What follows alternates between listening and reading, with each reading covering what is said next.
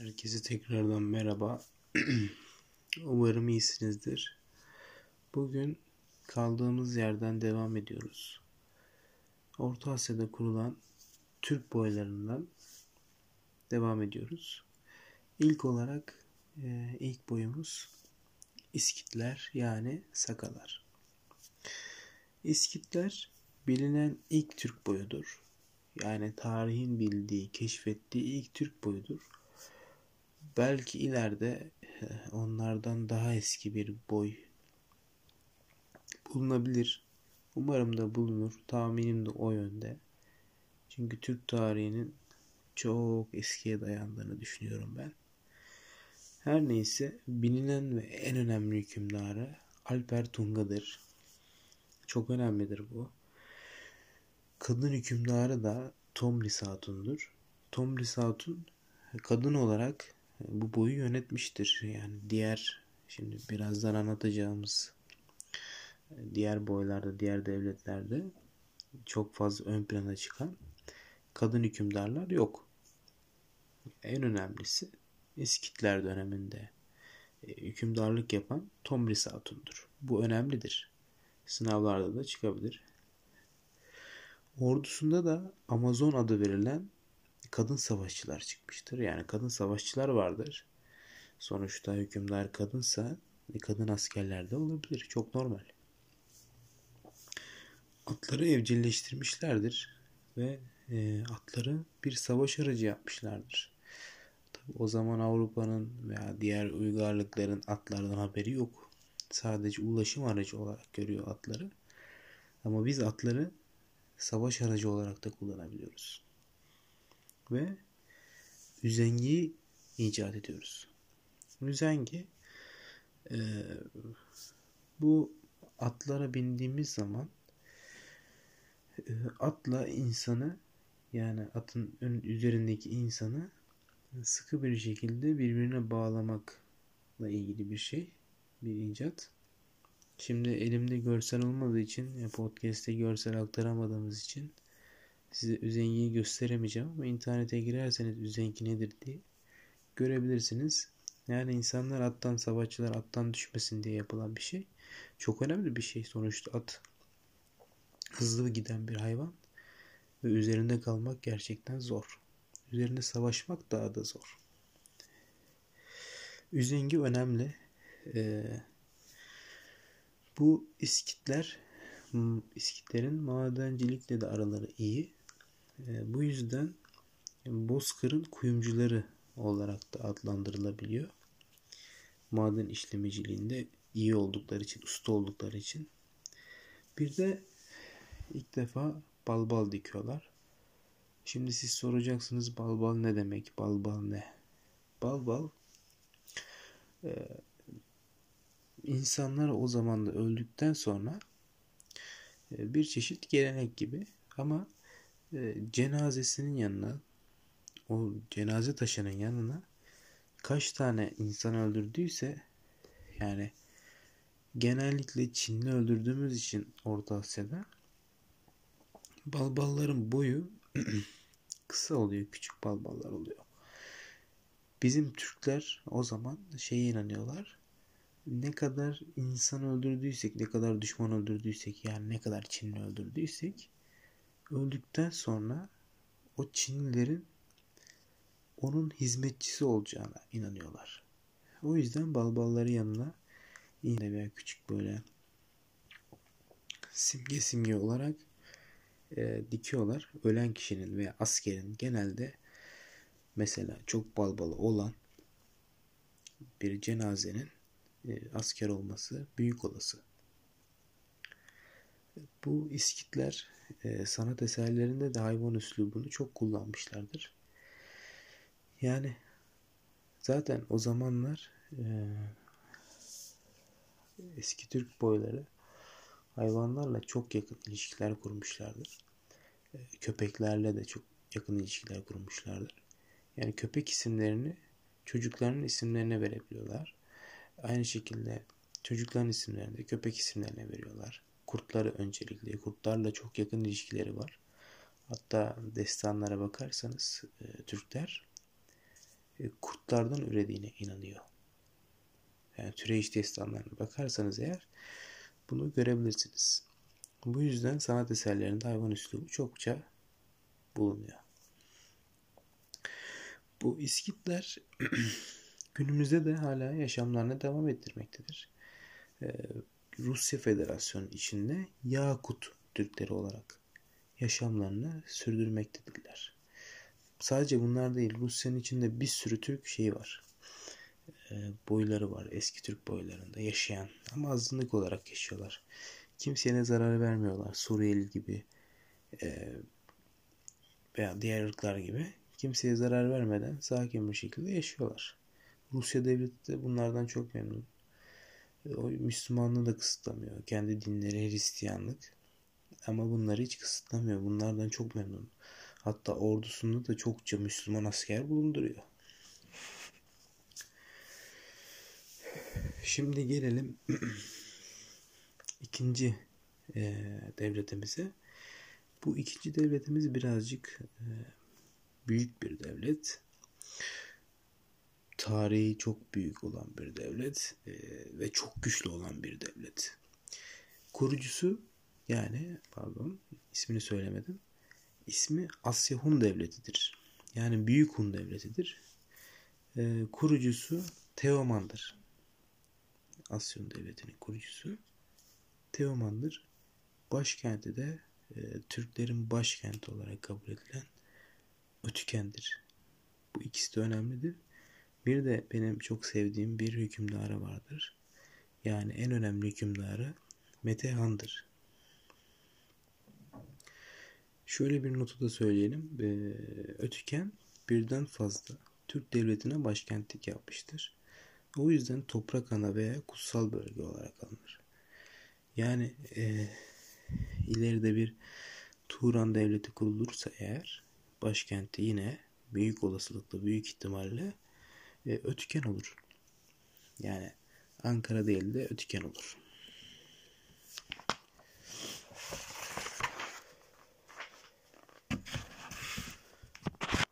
Metehan e, bahsettiğimiz gibi çok önemli bir liderdir.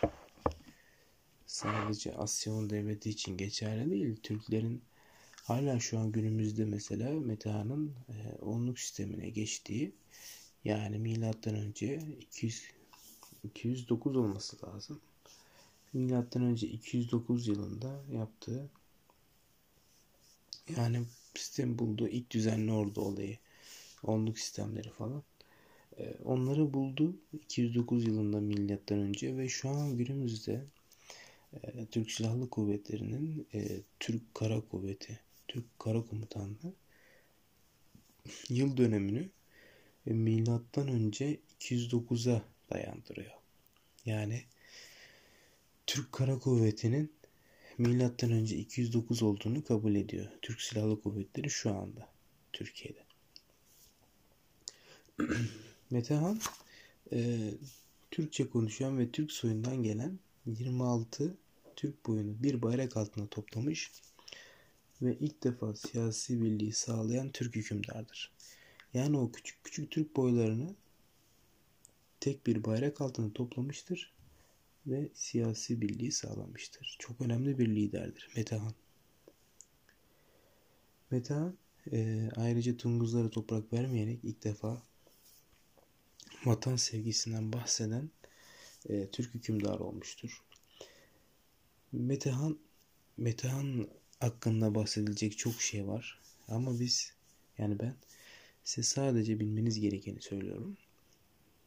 Söylediğim gibi e, bu tarih podcastleri bittikten sonra ekstra e, tarih podcastleri daha gelecek. Orada uzun uzun anlatmak istiyorum Metehan'ı. Metehan tekrardan Metehan. Çünkü Asyon devletinin en önemli hükümdarı, en güçlü hükümdarı Metehan'dır. Metehan orduda ordu sistemi bulmuştur. İlk defa da düzenli orduyu kurmuştur Metehan.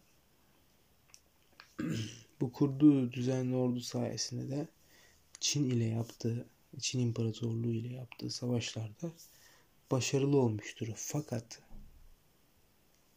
Çin nüfusu çok fazla olduğu için asla topraklarına katmamıştır. Böyle zeki bir hükümdardır Metehan. Sadece vergiye tabi tutmuştur Çin'i. Çünkü yani Türk nüfusu o zamanlar Çin nüfusundan az.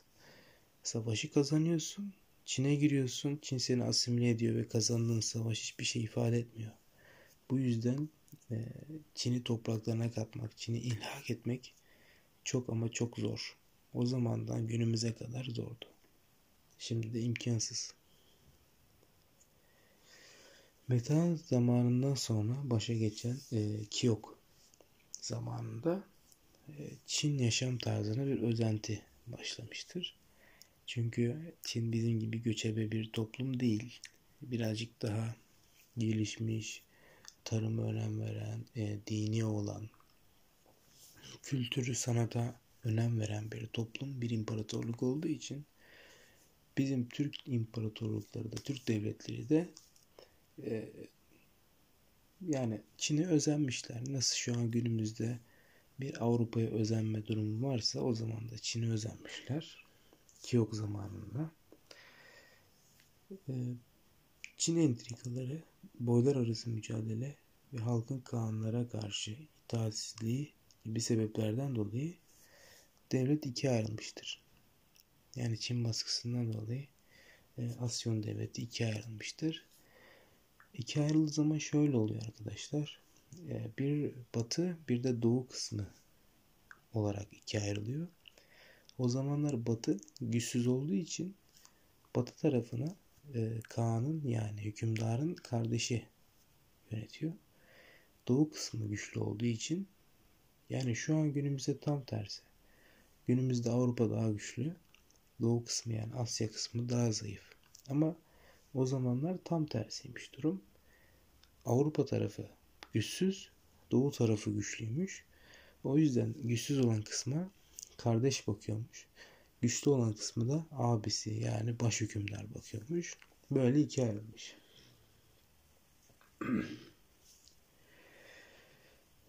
Batı Hun hükümdarı yani batıya bakan e, küçük kardeş hükümdar Çiçi istiklali feda etmeyi gülünç ve utanç verici bulurum diyerek e, bu fikri alçaklık olarak nitelendirmiş. Bu çok önemli değil. Ama burası çok önemli arkadaşlar. E, Çin baskısından dolayı hep öyle olacak zaten. Çin baskısından dolayı olacak genellikle. Kuzey Hun lideri Balamir 200 bin kişiyle Karadeniz üzerinden Avrupa'ya göç etmiştir. Yani Karadeniz üzerinden de değil, e, bizim Anadolu Karadeniz değil, bu e, Asya'dan Rusya'nın Karadeniz kıyılarını düşünün. Oradan göç etmiştir arkadaşlar. 200 bin kişiyle. bu göçler sırasında e, barbar kavimler var Avrupa'da yaşayan. E, e, Gepit, Vandal, Saksonlar, Franklar gibi. Bunlar biz gelince yerlerinden oynamışlardır. Yani bizden korkmuşlardır. Böyle olunca da biraz daha Avrupa'nın içine girmişlerdir. Avrupa'nın içine girdikçe bu barbar kavimler diğer Avrupalı insanlar e, kaçtıkça kaçmışlardır. Ve e, günümüzde de bilinen tarihlerce bilinen kavimler göçü böyle gerçekleşmiştir. Kavimler göçünün e, amacı da sonucu da pardon şu an günümüzde İspanya, İngiltere, Fransa gibi toprakların, ırkların belli bir sınırlar içerisinde olmasını sağlayan bir göçtür. Bu göçün sonuçları e, şimdi sıralı bir şekilde söyleyebilirim. E, Roma İmparatorluğu ikiye ayrılıyor barbar kavimlerden dolayı ve e, dinsel sorunlardan dolayı. Avrupa Hun Devleti kuruluyor. Bu Avrupa Hun Devleti ileride Macaristan, Bulgaristan gibi iki devlet oluşturacak. Ee, şunu unutmayın arkadaşlar. Osmanlı İmparatorluğu, Osmanlı Devleti Avrupa Hun Devleti'nden kopma bir parça değil. Bunu unutmayalım. Ee, Avrupa'da feodalite ortaya çıktı. Yani derebeylik. Ee, kilise güçlendi. Skolastik düşünce ortaya çıktı. Skolastik düşünce dini düşüncedir arkadaşlar. Avrupa'nın bugünkü devletleri ortaya çıktı. Demiştim barbar kavimler bizden kaçınca e, Avrupalı insanların üzerine doğru yığılmışlardır. Avrupalı insanlar da onlardan kaçınca e, şu an günümüzdeki devletler ortaya çıkmıştır. Kaçtıkça kaçtıkça ırklar, e, ülkelerin sınırları falan belli olmuştur. Hristiyanlık yayılmıştır çünkü Türkler Avrupa'ya geldi arkadaşlar. İlk çağ kapandı ve orta çağ açılmıştır. E, bu kavimler göçü orta çağı açmıştır. Avrupalılar da Türk kültürüyle, Türklerle tanışmış oldu. Şimdi podcast'imiz buraya kadar olsun. Diğer podcast'imizde Avrupa'ya göç eden Türk boyları, kurulan Türk devletlerini anlatacağız. Öyle öyle gideceğiz arkadaşlar. Şimdi sağlıcakla kalın.